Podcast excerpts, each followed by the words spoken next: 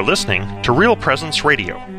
In the next hour, we have Dr. Jan George from Sacred Heart Productions teaching on the Gospel of St. Luke. Dr. George, a retired university teacher of literature, has a Master of Theology from the University of Dallas. She is with us today covering the following three topics from Luke 19:11 through chapter 21. The authority of Christ and his church is heavenly in origin. Second, Christ's warning about the last days. And third, the Psalms teach us how to pray. Tune in at this time each week when Dr. George will be walking us through the chapters of the third gospel from Knowing the Scriptures Bible Study, produced by Sacred Heart Productions. Accompanying lessons for each week can be found online at sacredheartproductions.org, along with lessons and study guides for other New Testament books. Knowing the Scriptures Bible Study is designed to help people understand Scripture in light of sacred tradition. All lessons include related questions and relevant readings from the Catechism of the Catholic Church.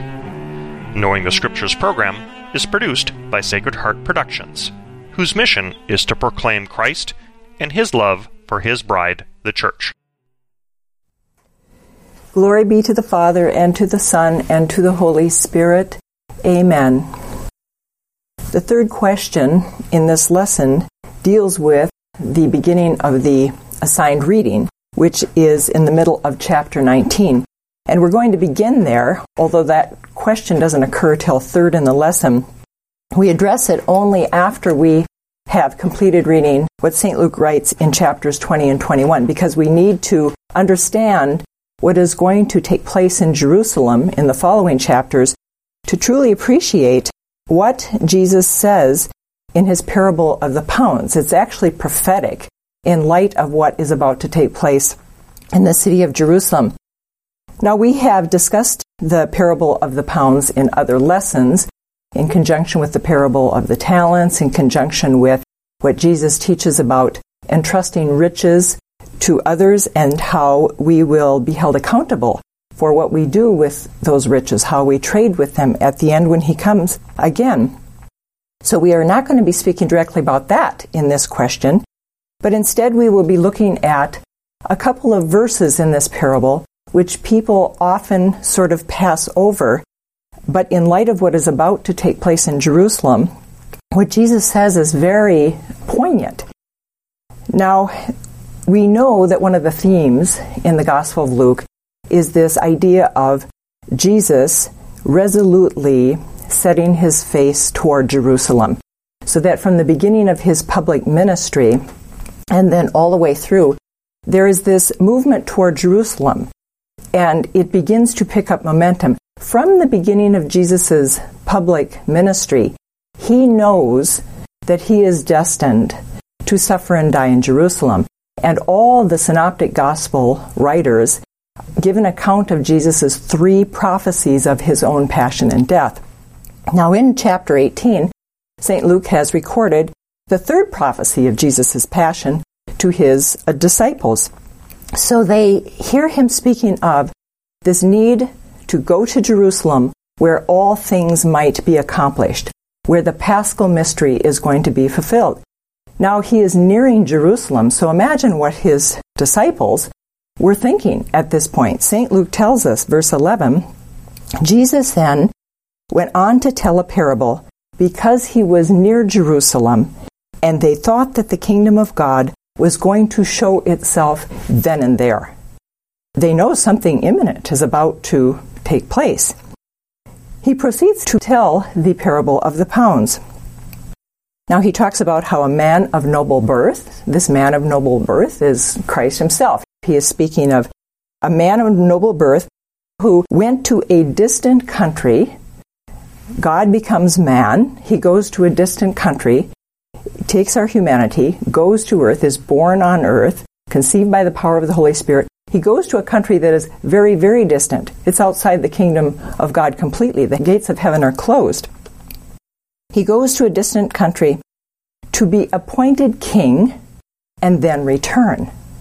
He's speaking of his own ascension into heaven. Now he will return as king. He goes to be appointed king. He gives his servants pounds, riches with which to trade, and tells them that he will be coming back. They will have to give an accounting.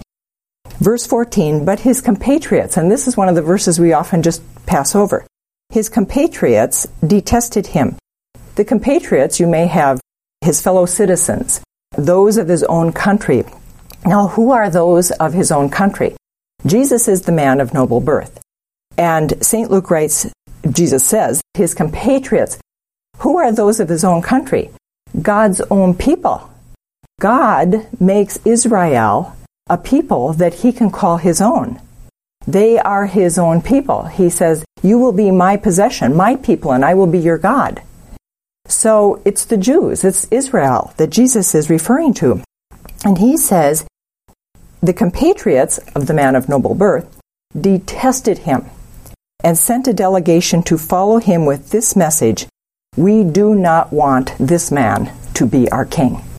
Now, they have made it clear from the beginning, but it is going to gather momentum when Jesus goes into Jerusalem, and they're going to become very focused on trying to lay traps for Jesus, catch him out, so that they can turn him over to the governors, the people in power, so that he can be destroyed, he can be crucified. They eventually, of course, succeed in doing this. Now he goes on to finish the parable of the pounds, and he rewards those who have traded well.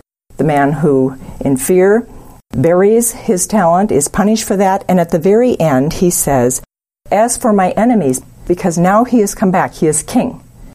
As for my enemies who did not want me for their king, bring them here and execute them in my presence. This is Jesus' final parable or teaching, so to speak, as he enters the city of Jerusalem. He is already declaring that unless they stop standing against Jesus in their heart, that they will be executed at the end. These may sound like harsh words from the Lord, but we have to remember that in our attempt to destroy God, we can't destroy God, of course, but we try to destroy him by opposing his truth by standing against divine revelation, by rejecting the church and the teachings of the church. There are many ways that we are trying to destroy divine revelation, the Word of God. And what happens is that, of course, we can't succeed. But at the end of time, what we will discover is that in trying to destroy truth and life, we destroy ourselves. We self destruct. So that what happens when, when God orders the execution of his enemies at the end, what happens is that he simply commands the fulfillment of what his enemies chose all along, which is the destruction of truth and life. They destroy it for themselves, and they lose everything. They lose the, the kingdom. St. Luke goes on then with Jesus' entry into Jerusalem. He writes, When Jesus had said this, he went on ahead, going up to Jerusalem. Now he's in Jerusalem. He enters magnificently, triumphantly. The people, the crowds have been gathering and following him. They are amazed by his teachings. They are amazed by his miracles. And they recognize that he is the fulfillment. He is the king for whom they have waited. So we have this beautiful moment in the public ministry of Christ when he enters Jerusalem triumphantly, initially, before the crucifixion, but this too, the triumphant entry of Jesus into the holy city, points to the fulfillment of that when the king will enter triumphantly heaven at the end of time, when all things will be finished. Time itself will come to an end. And those who believe in him will enter the city with him singing his praises.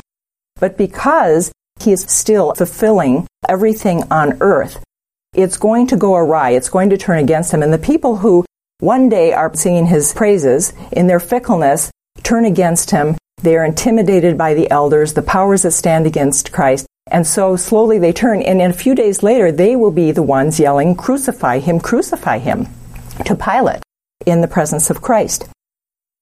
But Jesus enters, and they are singing, Blessed is he who comes as king in the name of the Lord. what the people are singing are the words of King David. Now, David, in the minds and hearts of Israel, was one of the greatest kings they had. David and his son Solomon. And David wanted to build a temple for God. And as we know, he said, What can I do? What kind of a house can I build for the Lord? And the Lord revealed to him through the prophet, You can't build me a temple. You're just man. You're a creature. You can't. But your son will build a temple. Now, everything in divine revelation God fulfills in a literal and historical way to help us understand the mystery. But all of the earthly fulfillments of things point to a mystical, spiritual, heavenly, perfect fulfillment. So it is true that a son of David will build the temple, and that son, historically, is his son Solomon. But Solomon, in building the temple, is a figure, a prefigurement of Jesus Christ. He reveals himself as the definitive temple. It is Christ who builds a temple for God the Father, and that's the heavenly temple. It's a living temple the members of his body, we as living stones and members of Christ's body, are the stones of that living temple. But the people don't understand all this. We only understand these things later after the Holy Spirit is given us and we are enlightened and we reflect back, just as the apostles did after Christ died and rose from the dead. They reflect back and they remembered all these things that Jesus had taught them. And once they received the Holy Spirit, they begin to understand what Jesus had been teaching them and what he had been showing them all this time. Now, the people are overjoyed by Jesus, but the chief priests, the scribes, and the elders of the people despise him. They hate him. They want to destroy him. And when he comes in riding on a donkey, still in that humility, they want to make him king, but his kingdom, as he says before Pilate, is not of this world. So he comes riding in to great acclamations. They are singing the Psalm of David because in Christ, everything that was revealed in David and given David to know is fulfilled in the person of Christ.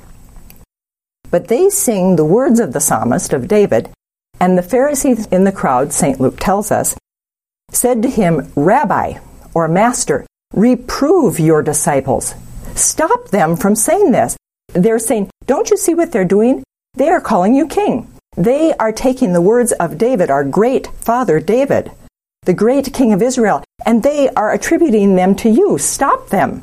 And Jesus says, if they keep silent, the very stones will proclaim it. The very stones will cry out. So it must be proclaimed. It's one of those moments where, in a sense, out of the mouths of babes, as God says through the psalmist, out of the mouths of babes, his praise will be sung. So this is upsetting to the Jews. Right after this, we know we have the famous moment in Jesus' public ministry whereby he cleanses the temple. And that's something that is, it would have seemed violent to those who, to the priesthood of the temple, to the chief priests, to the elders of the Jewish people. He cleansed the temple of the money changers, of the corruption, of the commerce because they had turned the house of the Father into a place of commerce and money dealings and so on. And Jesus had this consuming zeal for the Father and for the Father's house. And so he cleanses the temple. But this also points to the cleansing of the temple that will take place as part of the paschal mystery. It additionally points to the fact that he is cleansing the temple as a preparation for the following days where he will remain in the temple presenting his final teachings because St. Luke says more than once in these chapters that Jesus taught in the temple every day from morning until night. He is teaching every day. This final revelation before the Paschal mystery is in the temple. The Jews are furious as to what has what has gone on. And St. Luke says that the chief priests and scribes, verse 47, with the leading citizens tried to do away with him, but they could not find a way to carry this out because the whole people hung on his words. At the beginning of chapter 20, which is our question number one in the lesson, the Jews approach Jesus with a question. They're going to trap him. They approach him with this question and they say, Who gives you the authority for acting like this? Now, what they're speaking of is what has just taken place as he's entered the holy city. He is allowing the people to take the words of David and to apply them to Christ as the fulfillment. They are recognizing Jesus as the Messiah, whom King David spoke about, filled by the Holy Spirit. And they're saying, Stop him. Why are you allowing this? And Jesus won't. Because what they are proclaiming is truth itself. He cleanses the temple. So when they say, What authority do you have to act like this? To allow people to recognize you as Messiah, to cleanse the temple of the people that we, the Jews, allow to do their business, to be there as they want. He says, What authority do you have for acting like this? And Jesus says in reply, I will tell you if you answer one question. He says, I will ask you one question first. He said, John's baptism, what was its origin? Was it heavenly or was it earthly? Was it of God or was it of man, human? Now, we know from what St. Luke tells us that they go off aside and they debate among themselves how they're going to answer the question. We know what they were saying because it's likely that one or more, several of them later convert to Christianity. And in speaking with the apostles, they would have told them about the conversations they had. They would have told them about the conniving they did behind the scenes, about how they tried to destroy Jesus. And so there are many references in the Gospels to this. But they go off and say to themselves, if we say that John's baptism was of heavenly origin, Jesus will say, then why didn't you believe him? Because they didn't. They rejected the preaching of John the Baptist and his baptism of water in preparation for the baptism of Christ. So he will say, Why did you refuse to believe? And if we say that it was human in origin, the people will stone us. Now, that's an amazing statement in itself. We already sense how intense everything is becoming in Jerusalem. We go back not long ago to Jesus' saying, I come not to bring peace but division. There is so much division. They are on the verge of rioting almost in the city of Jerusalem already, days before the Paschal mystery begins in those final culminating days. The Jews say the people are going to stone us if we if we stand against John. So they agree to say nothing. They agree to say they don't know. And Jesus' response to them is, Then neither shall I tell you the origin of my authority. Neither will I tell you my authority for acting like this, he says.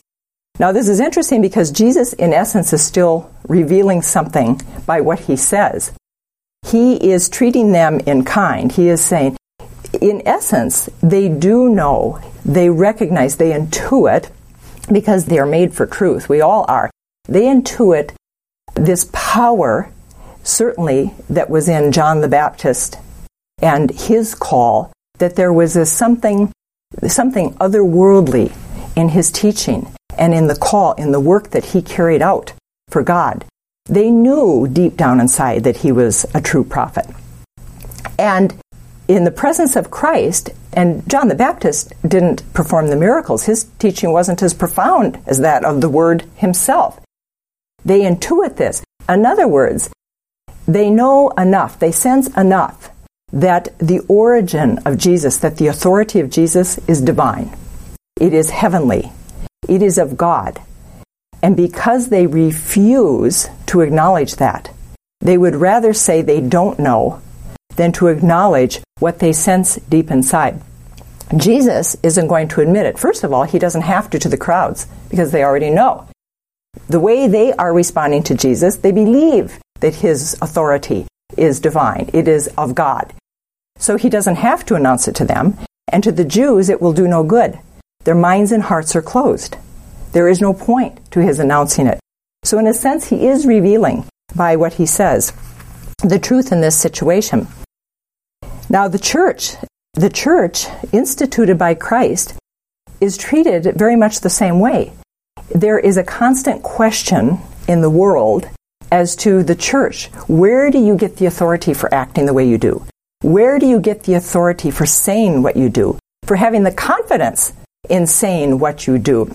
And we have to remember that divine revelation is clear on this matter that Jesus institutes the church and that her authority, her mission, her orientation, and her goal all reside in Christ.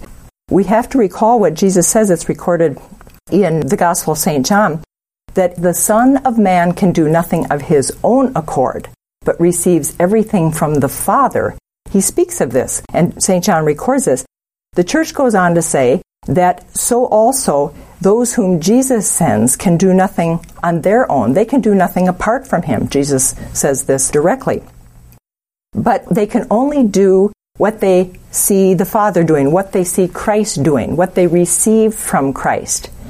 And what they receive is the mandate for their mission and the power to carry it out. And they carry it out in confidence because they have received the Holy Spirit. This question will be posed by the world to Christ and to his church until the end of time. And they won't believe. In a sense, it says what Jesus reveals. There is nothing he can say to those who stand against him because nothing he can say will convince them. It requires faith, humble faith, humble obedience of faith. Thank you for listening to Real Presence Radio. If you're just tuning in, Dr. George of Sacred Heart Productions is going through the Gospel of St. Luke from Knowing the Scriptures Bible Study Program. For lessons, study guides, and more information, please visit sacredheartproductions.org. Up next, Dr. George will be continuing The Authority of Christ and His Church is Heavenly in Origin, and then she will be moving into Christ's Warning about the Last Days. And now, back to Dr. George. Jesus goes on then to tell the parable of the wicked tenants. He says a man planted a vineyard and leased it to tenants. And again, the vineyard owner is God. And he went abroad for a while. So he's in heaven, so to speak. When the right time came, he sent a servant. So God sends the first servant, and Jesus reveals that they thrash him, they, they crush him. God sends another, a second. Then God sends a third. He sends three servants. Now, the servants are symbolic of the prophets. And the fact that he sends three, God sent many, but three indicates it's a number of fullness. God sent the fullness of his prophets the fullness of his servants to his land. It's his vineyard, it's his land. The harvest belongs to the Lord. The people working that land, it's been given to them, but they're servants of the vineyard owner. They don't own the land, neither do they own the harvest. But they begin to think that the land should belong to them and that the fruits of the land should be their own. So after destroying the servants, Jesus goes on to say that the owner of the vineyard said, What am I going to do? I know. He says, I will send them my own beloved Son. Now, this is the Father sending his Son Christ. Perhaps they will respect him. But when the tenants saw him, they put their heads together, saying, This is the heir. Now, this follows immediately upon the Jews questioning him about where he gets the authority to act like this. Jesus then revealed, he knows what's in their hearts. They intuit by the Spirit. They don't have the Holy Spirit living in them, but we are created by the Spirit of God. We have the living Spirit of God being created in His image and likeness. He gives us the comprehension, the understanding to figure things out when we see what is obvious before us. They recognize, yep, I think that this is the heir. And they say, this is the heir. Let us kill him so that the inheritance can be ours. Again, it's another prophecy, so to speak, of Jesus' own passion. He's already saying that they will do this, they will carry it out. Jesus says, So they threw him out of the vineyard and killed him. This is exactly what they're going to do in a matter of a few days. Now, we'll jump ahead a few verses. Jesus revealed, and St. Luke records it in his gospel, that the Jews recognized that the parable was about them. And they recognized that what Jesus was telling them was about the inheritance, the inheritance, the promise, the promise given to Abraham, the promise given to David, the promise that to them they were the chosen ones. They would receive the inheritance. They would be the people of the Lord. And so what Jesus says next would have been shocking to them because they understood that what God does is irrevocable. He doesn't withdraw a promise. And yet, this is what Jesus says What will the owner of the vineyard do to them? He will come and make an end of these tenants, and he will give the vineyard to others. Hearing this, they said, God forbid. That's an expression that we, it's somewhat common in the English language. We cannot fully appreciate the depth of what they said. On the one hand, they're saying, impossible. This is impossible based on what we understand of God. And yet, the Messiah is telling them this. And at the same time, it's almost like a prayer of desperation.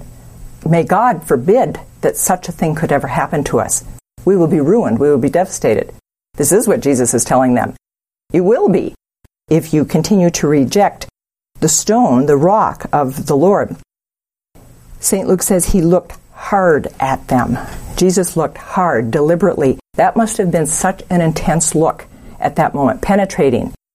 For God to look at us when we receive the gaze of God, it changes us.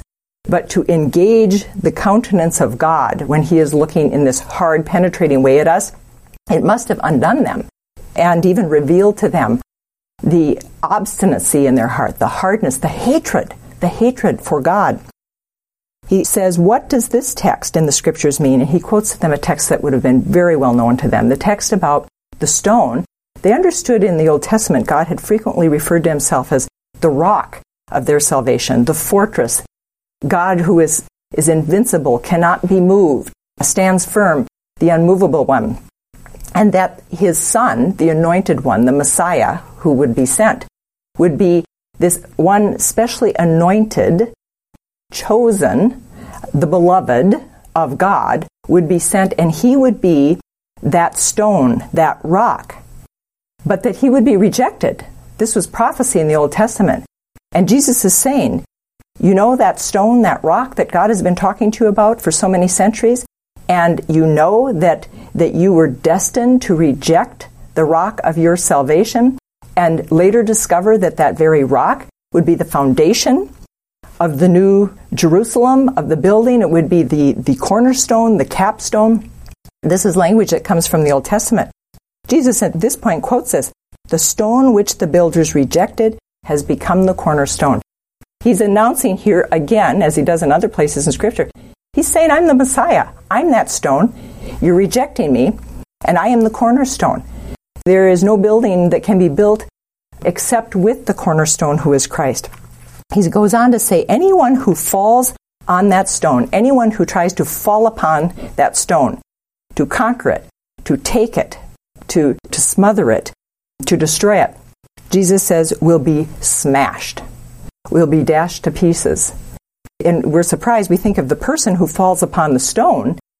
Now, we can't hurt the stone, but what we don't realize is that we destroy ourselves. We kill ourselves by falling upon that stone. Jesus says this and anyone that the stone falls upon will be crushed, will be made dust. So this is the stone. The scribes and the chief priests would have liked to lay hands on him that very moment. They, are getting this. They're, God's giving them even the actual grace in this moment to understand it. Because God's calling them to repentance.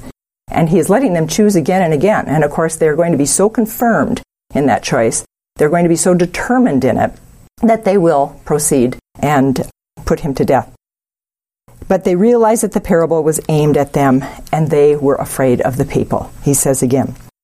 And then we have in the remainder of chapter 20 the teachings of Jesus in the city of Jerusalem, which we have handled, of course, in other questions and other lessons in the series.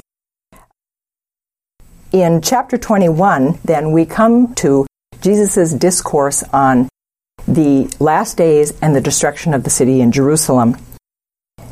Now, St. Luke tells us that they were talking about the temple and they were admiring it. And it seemed to them that the temple was indestructible. Now, in one way, it sort of was, but as we know, it wasn't indestructible because Jesus prophesied the destruction of the temple. And he is speaking, of course, of Jerusalem prophetically because it hasn't happened yet. Jerusalem is destroyed in 70 AD by the Romans, and the temple virtually destroyed with it. But he is speaking of himself. And there is a way in which all that God reveals about the destruction of the temple and the paschal mystery which takes place in the holy city of Jerusalem all points to the mystery of Christ and his church. Again, what God reveals has a certain kind of fulfillment in a literal and historical way in salvation history. But all of these events teach us, because we learn living in space and time, they teach us the lessons in a tangible and understandable kind of way, while at the same time pointing to a greater reality, which is mystical, spiritual, and heavenly.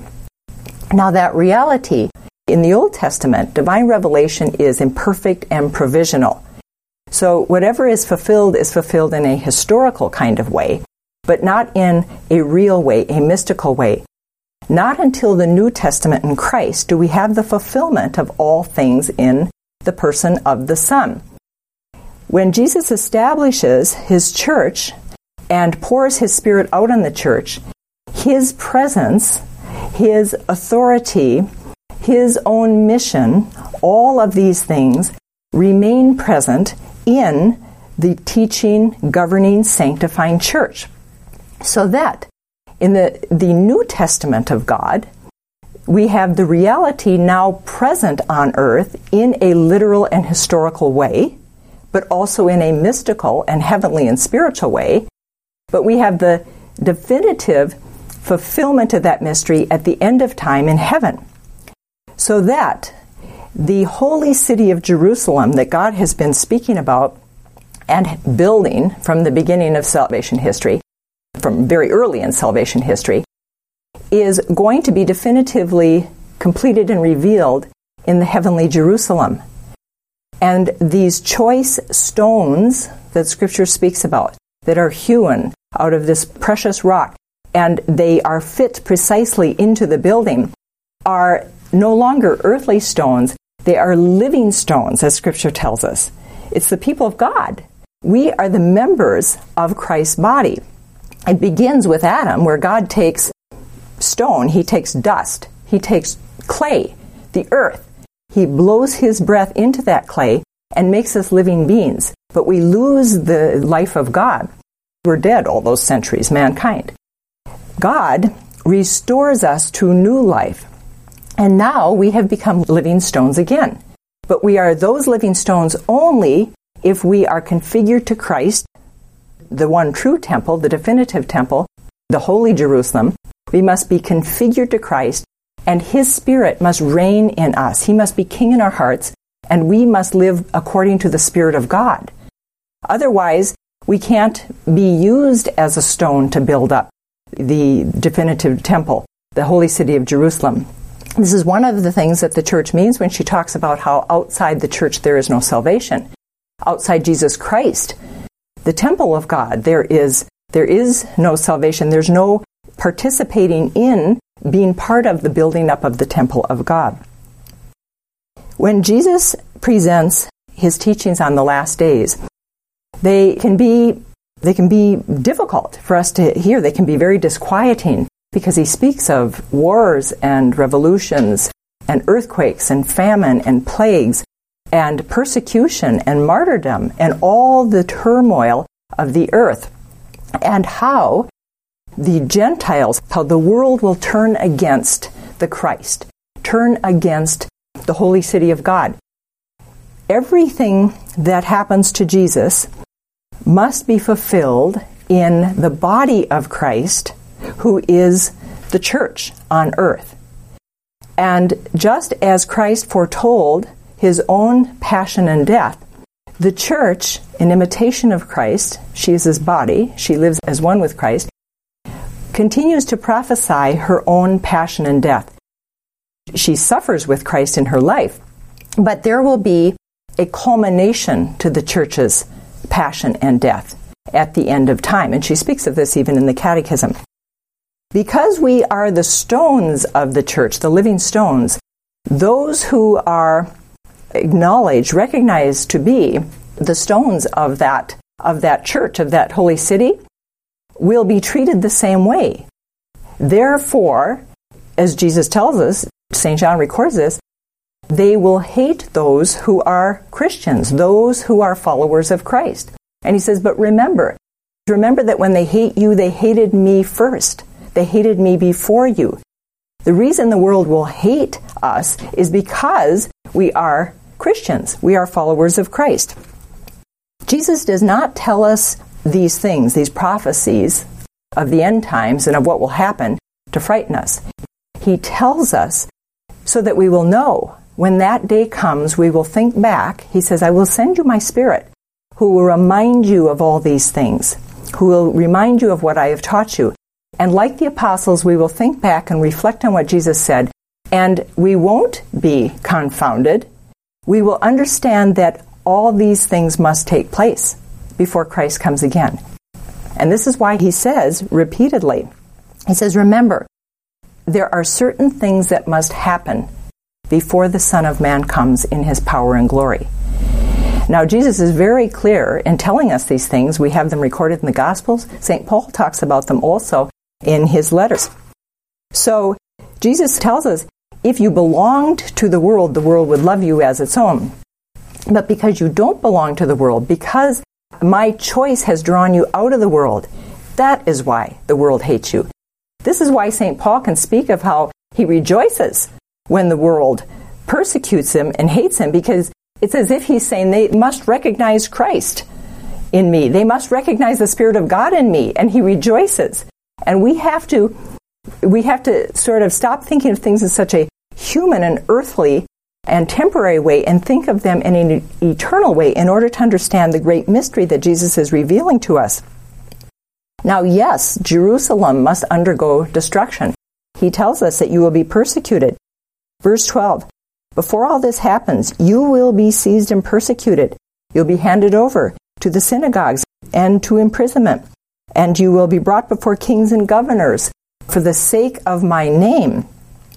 And that, Jesus says, will be your opportunity to bear witness. Do you remember what Jesus says when he's before Pilate in the Passion? St. John records this. He says, For this reason, Pilate is asking him about his kingdom and and if he has all this power, he's probably wondering why his own men don't step in and try to fight and save him. And Jesus tells him, My kingdom is not of this world. He said, For this I came, to bear witness to the truth. And he must suffer and die so that the truth can be revealed. Now, this is a great mystery because when we are configured to Christ, in a certain sense, when God sees that we are serious about being his servant, Remember, Christ is the suffering servant of God. He does not come in his power and glory until all things are fulfilled.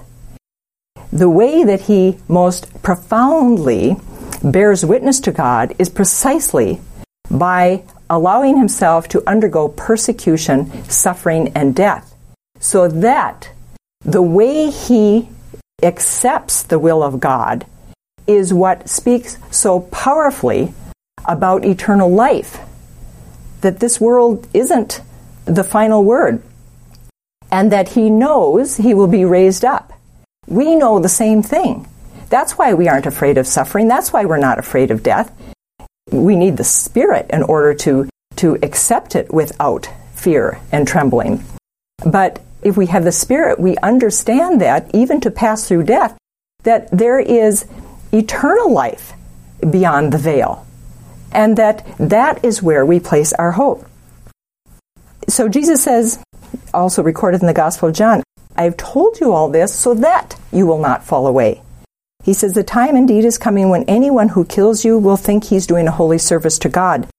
They will do these things, though, because they have never known either the Father or me. So he's telling us this is why they will carry it out. But I have told you all this so that you will remember what I told you when the time comes. So he says, this is our opportunity to bear witness. And this is what Jesus wants us to understand because we will all have this moment in our lives. We bear witness to Christ in the ordinary circumstances of our daily life. But there will be a point in time when God will draw us into the suffering, the humiliation, the injustice, the persecution of Christ his Son. And in those moments, the very moment when we all of a sudden think, we want to turn back. We begin to recoil from suffering. It's at that precise moment when we most eloquently and powerfully bear witness to God because of the Spirit that lives in us. This is what St. Paul is telling the Thessalonians in his second letter when he says, We, the apostles, we continually pray for you so that you might become worthy of God's call. This is our call. It's what Jesus says before Pilate. He says, For this reason I came into the world to bear witness to the truth. That's our call. And he says, We pray continually, St. Paul says, that you may become worthy of God's call, so that the name of the Lord Jesus Christ might be glorified in you and you in him. Writing his letter to the Hebrews, he says, Do not lose your fearlessness now. Right at the moment of the passion, he says, Don't now recoil. God has brought you to this point. The reward is so great. We can't forget this. He says, We're not the sort of people who draw back and lose our faith. We are the sort of people who keep our faith until our souls are saved. And we enter then into this, this glory of Christ, and we will share in that when he comes again. He says, You will certainly be hated universally on my account. St. Luke records this. And he says, But not a hair of your head will be lost. Your perseverance will win you your lives. Jesus tells us, No one can touch a hair on your head. Yes, we suffer, we die, they can destroy us, they can burn us to death, feed us to the lions, or whatever. But we believe in the resurrection of the body. We believe that we are secure. As St. Paul says, I know who I have entrusted myself to. I'm safe. He's not afraid of torture, of being stoned, of shipwreck, whatever. I, his life is in the hands of the Lord, and he knows he will be raised up on the last day. This is what makes the apostles, this is what makes us as an apostolic people of God fearless in the face of every kind of horror, in the face of the impending doom that will be upon the world in the final days. There is a momentum that is sort of gathering or picking up as we approach the second coming of Christ. We have been in the last days or the final days ever since Christ ascended into heaven. The church says we have been in the, the final days. But as we wait for Christ, our Savior, Christ our Creator, to come again, it's as if, as He nears, the whole universe, the earth, sort of trembles because it senses in some way or form that the Creator, its Creator, is nearing. You know, Scripture speaks even how the brute beasts, the dumb animals, when God became man and was born in a stable, as the prophet Isaiah says, that even the ox and the donkey recognized, they came to the stable to see this child, their creator, in the straw. They're dumb animals. And the prophet Isaiah says, And you, Israel, you can't recognize your Savior. And you're rational beings created in God's image. All dominion has been laid on the shoulders of, of this son that will be born to us the child that is given us, as the prophet Isaiah says. Man is a creature of God, the pinnacle of creation. We are made in God's image and likeness. And as the church tells us, in our bodily condition itself, it's a great mystery.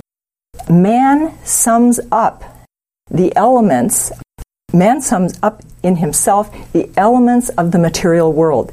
There is a way in which we are a summary in our bodily condition of the whole cosmos. This is something the sciences can't even begin to probe the depths of. The mystery is so great. But when God becomes man and takes our humanity to himself, there is a way in which all things begin to be subjected to God in the person of Christ. Scripture tells us, God says, that he will subject all things to himself in his Son. He will make everything, he will place it at his feet as a footstool. And at the end of time, as St. Paul says, with everything resubjected, and we have a huge role in this as collaborators with God by how we see and understand and use created goods. Because in a sense, everything is subjected to us. We subjected to Christ, Christ subjects it to the Father, and everything is restored and put in its right place at the end. All things will be all, and everything will be in its right order, and not only restored, we will then have a new heavens and a new earth. That's what Scripture is speaking about, this tremendous mystery. So for us to, to play the role that God has given us, to strive to be worthy to that call, all we have to do is to work with grace in the ordinary circumstances of our day to day lives.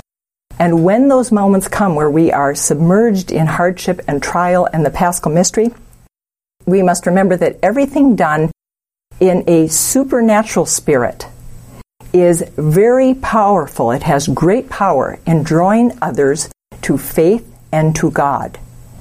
So we have, in a sense, the more closely we are drawn to the paschal mystery of Christ, the greater privilege. It's like our portion and lot, as Scripture says. We have this privileged share in establishing in the person of Christ the new heavens and the new earth. Thank you for listening to Real Presence Radio. If you're just tuning in, Dr. George of Sacred Heart Productions is going through the Gospel of St. Luke from Knowing the Scriptures Bible Study Program. For lessons, study guides, and more information, please visit sacredheartproductions.org. In this final segment, Dr. George will be covering The Psalms Teach Us How to Pray. And now, back to Dr. George. Finally, then, our last question is on the Psalms. And you may have noticed how frequently in the lessons of St. Luke there are many, there are whole Psalms given in the readings. One of the reasons being that St. Luke, one of his points of interest in this gospel is prayer and the life of the Spirit and how frequently he records Jesus' teachings on prayer, on the importance of prayer, the necessity of prayer perseverance in prayer, the humility with which we must approach prayer, all these different things, the power, the efficacy of prayer. And so we read the Psalms. The Psalms are, of course, from the Old Testament. The Psalms are divine revelation. Throughout salvation history, God has been teaching man to pray. He not only teaches us in sort of an abstract way, he gives us the very words of prayer so that he makes prayer easy for us. Now, in the New Testament of Christ, we are given the supreme prayer, the church, the supreme liturgy is the Eucharist. And within that, appropriately, we always pray the Our Father, which is the prayer that the Lord Himself taught us, and we pray that in the Spirit of Christ. There are other prayers in Scripture that the church incorporates into her life, and in the Old Testament, that the Jews prayed daily and in the temple liturgies. Now, the Psalms constitute one whole book of the Old Testament. We call it also the Psalter. It is comprised of 150 Psalms and it constitutes the masterwork of prayer in the Old Testament. The church continues daily. The church has prayed the Psalms for the duration of her life and will pray them until, until the end of time. The Psalter is that book in which the Word of God becomes man's prayer.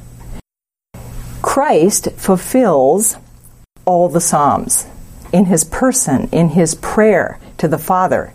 It's beautiful, it's powerful. When we look at the Psalms, if we were to take the whole of them and study them, we would find that the Psalms contain all the movements of man's heart, all the situations, all the conditions, all the passions, the emotions, the feelings, the attitudes, they're all there. In other words, everything that we need in our humanity is contained somewhere or another in the Psalms. We can't help but notice in praying the Psalms how, how many of them have this, this moaning and groaning, this sort of a complaint. Lord, why do the wicked prosper? The psalmist says. We would hesitate to say these things to God but God gives us these words because He understands. And it's part of the human experience of desiring justice, for example, and having it withheld from us. And it goes on year in and year out, and our heart begins to say, Lord, why do the wicked prosper? The Lord knows this. He gives us the words to say. But the power and beauty in the Psalms, which are also traditionally called simply the praises, there are not only many hallelujahs, which means praise the Lord, within the, the content of the Psalms, But regardless of what the psalm is about, there is always, always the attitude of the psalmist placing his trust in God all over again. Regardless of what happens, he's in the midst of, of terror, they're tearing him apart. At the end, he says, But I place my hope in God. Psalm 22, it begins, My God, my God, why have you forsaken me? Jesus prays the words, the opening words of Psalm 22 from the cross. So we're permitted to, in our humanity, our heart asks this question. But if we read the whole psalm, the Holy Spirit takes us through to completion what we need. We are built up, we are consoled, we are encouraged. In praying the Psalms, we learn, we learn how to pray in the Lord. And they, they become a part of us so that even certain phrases or verses from the Psalms can spring up from us amid hardship or trial. We ask why the, the wicked prosper. Perhaps we pray the opening words of Psalm 27. We remind ourselves, we step back and we say, I know that the Lord is my light and my salvation. Whom should I fear? The Lord is my light and my salvation. Of whom should I be afraid? And then a few verses later, the psalmist goes on to say, Even though an army stand against me, my heart does not fear. Though a war be waged against me, as it was against Christ, I shall not be afraid. One thing I ask of the Lord, this I seek, to dwell in the house of the Lord all the days of my life, to gaze upon the beauty of the Lord, to visit his temple. And that's not even the completion of the psalm. By the time we get to the end, we know in whom we have put our hope. War is waged against us, maybe in the workplace, injustices are being done, we are being trampled underfoot. But the words of the Lord spring up in our heart, and we know instantly, we remember, we remember that our goal is heaven. It's not any earthly work. That's the beauty of the Psalms, which is why, of course, the church prays them in her Liturgy of the Hours, which is sometimes called the Divine Office, or sometimes priests or sisters will refer to as the Breviary. It's the prayer of the church prayed. It has seven hours. It consists of what are called hours. It doesn't take a whole hour to pray each of the seven segments. There are shorter and longer ones. But all seven are comprised of the Psalms. And the praying church, praying this for centuries and centuries, she prays the whole Psalter virtually every four weeks. Year in and year out, year in and year out. And in fact, I encourage some of you, if you've never prayed the divine office, to perhaps consider starting with morning and evening prayer. Those would be the two key ones to start with. And you simply pray morning prayer upon rising at dawn and evening prayer at the end of the day. It takes maybe 20 minutes, 25 minutes. And you are aware that you are praying with the universal church. The power of the Psalms, I hope you have the time to read the, the catechism readings on the Psalms because they're really, they're very beautiful and very, very instructive. That while we pray the Psalms, the Psalms are inseparably communal. We are praying with the universal church, with the people of God, and at the same time, everything in them is personal. We talk to God and God speaks to us. They are the prayer of the liturgy of the temple in the Old Testament, and they're the prayer of the liturgy of the universal church now. But at the same time, they're the prayer of the human heart. At different times in our lives, different days, different weeks, certain lines will come off the page that are that enlighten us, console us, strengthen us, are an answer to prayers. And another time it will be other verses or lines. It concerns not only those who are praying, but it concerns everyone.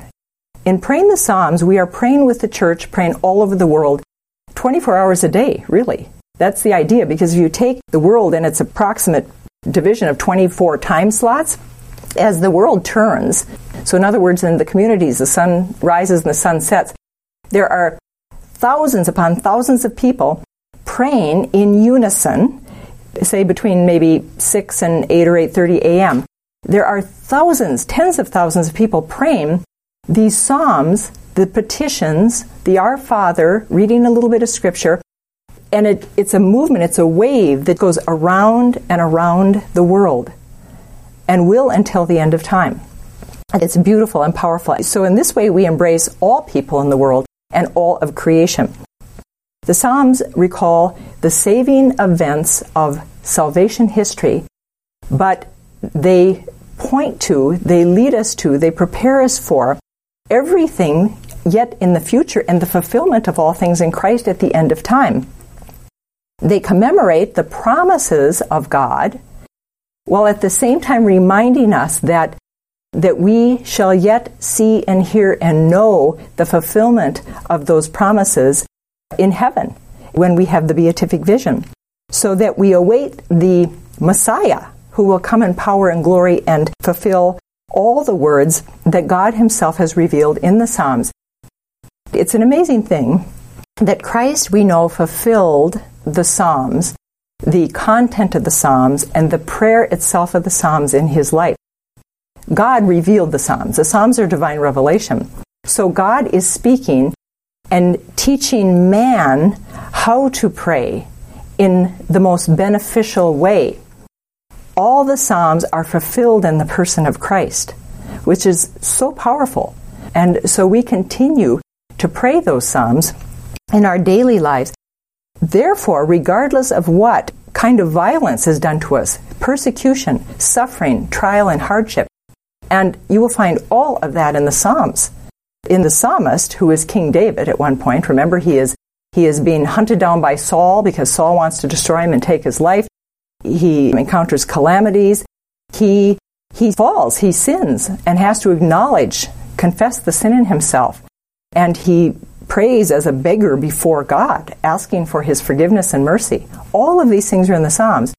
But everything that David writes under the inspiration of the Holy Spirit is a preparation for what Christ will pray and speak and fulfill in his person.